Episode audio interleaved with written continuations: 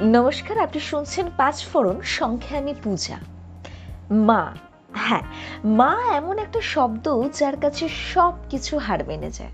জীবনে যত টেনশন থাকুক, যত কাজের চাপ থাকুক, যার কাছে কোনো ভয় থাকে না, যার একটা কথা, দেখ, সব ঠিক হয়ে যাবে। সত্যি বলতে ওষুধের থেকেও আমার মনে হয় খুব তাড়াতাড়ি কাজ করে। মানে আর তাদের জীবনে দেখুন একটাই চাওয়া। আমাদের জীবনে অনেক কিছু চাওয়া আছে। মায়েদের জীবনে কিন্তু একটাই চাওয়া। আমরা যেন একটু ভালো থাকি, আমরা যেন একটু বাধ্য হই, একটু ডিসিপ্লিনড হই, একটু বাইরের খাবার কম খেয়ে যেন একটু ঘরের খাবার খাই, একটু নিজের খেয়াল রাখি। আর এই মাই দেখুন আমাদের সাথে না কিছু অন্য ধরনের খাবারের পরিচয় করান। মানে মোচা, থোর, উচ্ছে, সজনে ফুল, এই ধরনের রান্না মায়েরা যেভাবে রান্না করেন সেটাকে একটু কাটাছেঁড়া করে, একটু অন্যভাবে রান্না করে যদি আমরা মায়েদের খাওয়াই, তাহলে? তাহলে এগুলো নিয়ে তো অনেক আলোচনা করব আমি এবং এগুলো নিয়ে অনেক আলোচনা থাকবেও, কিন্তু আপাতত কি খাওয়াবো? চলুন সেটার নামটা শুনে নিই। আজকের রেসিপিটার নাম হলো ছানা মোচার চপ, আর ছানা মোচার চপ বানাতে কি কি লাগছে? চলুন সেটা শুনে নিই।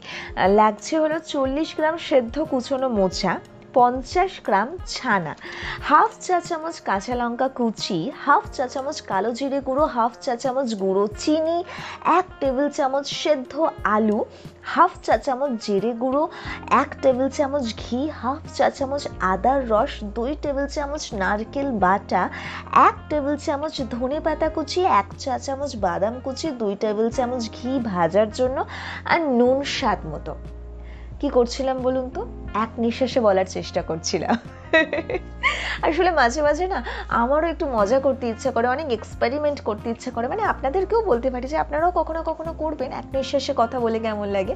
যাই হোক যোগ সাপাট এই যে ধরুন আমার সাথে না আমার আমার সাথে থোর, মোচা এগুলোর পরিচয় করিয়েছেন আমার মায়েরও মা মানে আমার দিদা।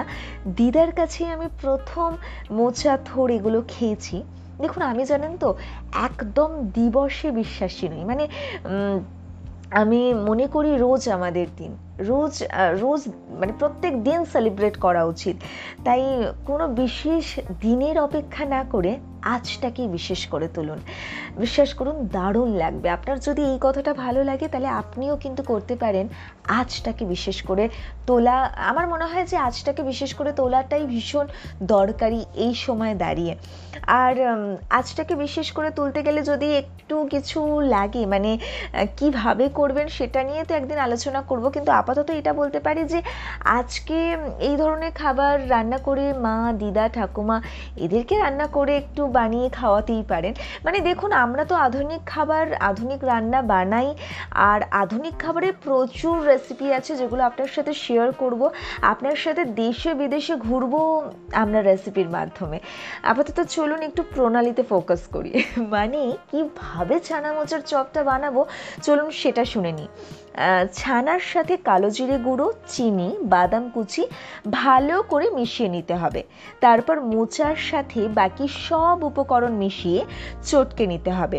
এবার মোচার মিশ্রণ অল্প নিয়ে মাঝখানে ছানার মিশ্রণটা দিয়ে ছোট ছোট করে চপের আকারে গড়তে হবে। এবার মাঝারি আঁচে ননস্টিক প্যান বসিয়ে তাতে অল্প ঘি দিয়ে ঘিটা গলে গেলে এপাশ ওপাশ করে বাদামি করে ভেজে তুলে গরম ভাত দিয়ে পরিবেশন করতে পারেন বা সন্ধেবেলা মুড়ি দিয়েও পরিবেশন করতে পারেন ছানা মোচার চপ। সেই মানুষগুলোর সঙ্গে যারা আপনার সঙ্গে এই সব খাবারের পরিচয় করিয়েছেন। আর একটা কথা, যখন বানিয়ে খাওয়াবেন, তখন সেই মুহূর্তটাকে না কোনো ক্যামেরায় বন্দি করার থেকেও নিজের অন্তরে আটক করে বা বন্দি করে রাখবেন। কে বলে? হতেই পারে আপনার জীবনে এটাও একটা বিশেষ মুহূর্তের মধ্যে একটা বিশেষ মুহূর্ত হয়ে গেল, যেটা আপনি এমনি সময় কখনো বসে আছেন, কখনো বাইরে আছেন, তখন এই মুহূর্তটাকে মনে করবেন, আর জাস্ট লাইফটা একদম মানে খুব সুন্দর, দারুণ লাগবে।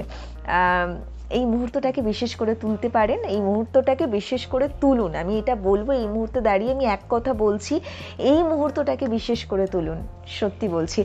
আর আপনি যদি বাইরে থাকেন, তাহলে মায়ের সাথে, দিদার সাথে, ঠাকুমার সাথে, সবার সাথে এই রেসিপিটা শেয়ার করতে পারেন। পাঁচফোড়ন অনুষ্ঠানটি কেমন লাগছে জানাবেন। অনেক ভালোবাসা, আশীর্বাদ দেবেন পাঁচফোড়নকে। সকলে ভালো থাকবেন, সুস্থ থাকবেন। কথা হচ্ছে পরের পর্বে। নমস্কার।